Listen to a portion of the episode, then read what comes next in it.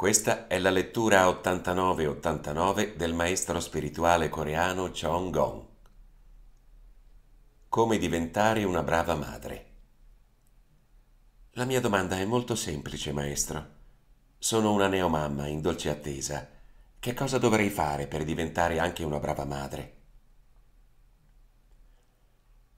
Solo una persona che sia adeguatamente preparata potrebbe diventare una brava madre. Sono molte le cose che ella dovrebbe conoscere, in quanto i figli sono costantemente assetati di risposte.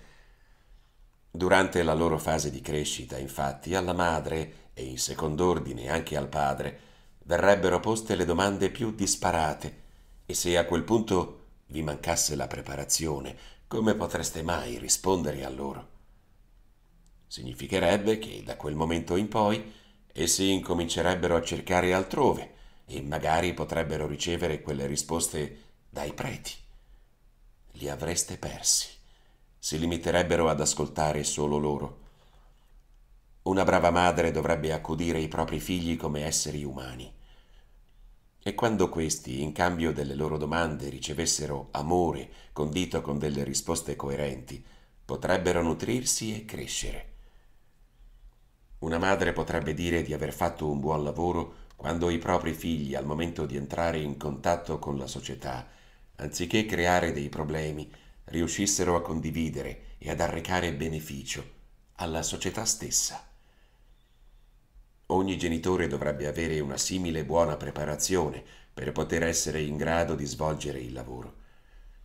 Viceversa, se vorreste insegnare loro senza capacità e coerenza, essi sarebbero destinati a incontrare delle difficoltà durante la crescita e altrettante ne creerebbero loro stessi più tardi all'interno della società.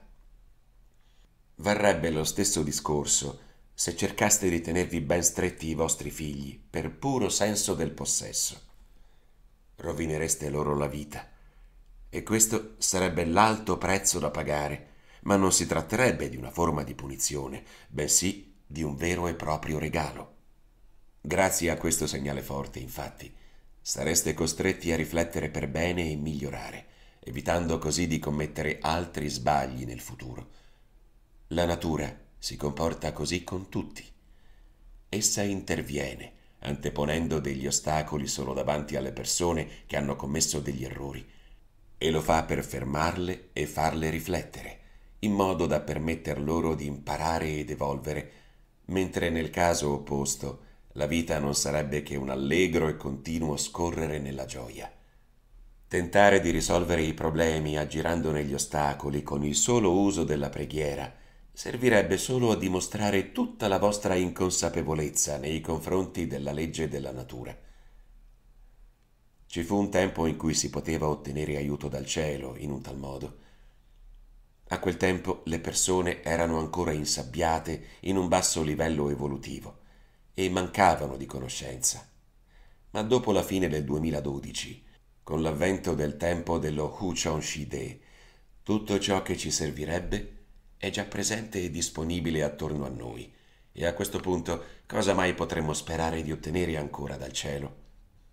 Coraggio allora, mettiamoci dell'impegno.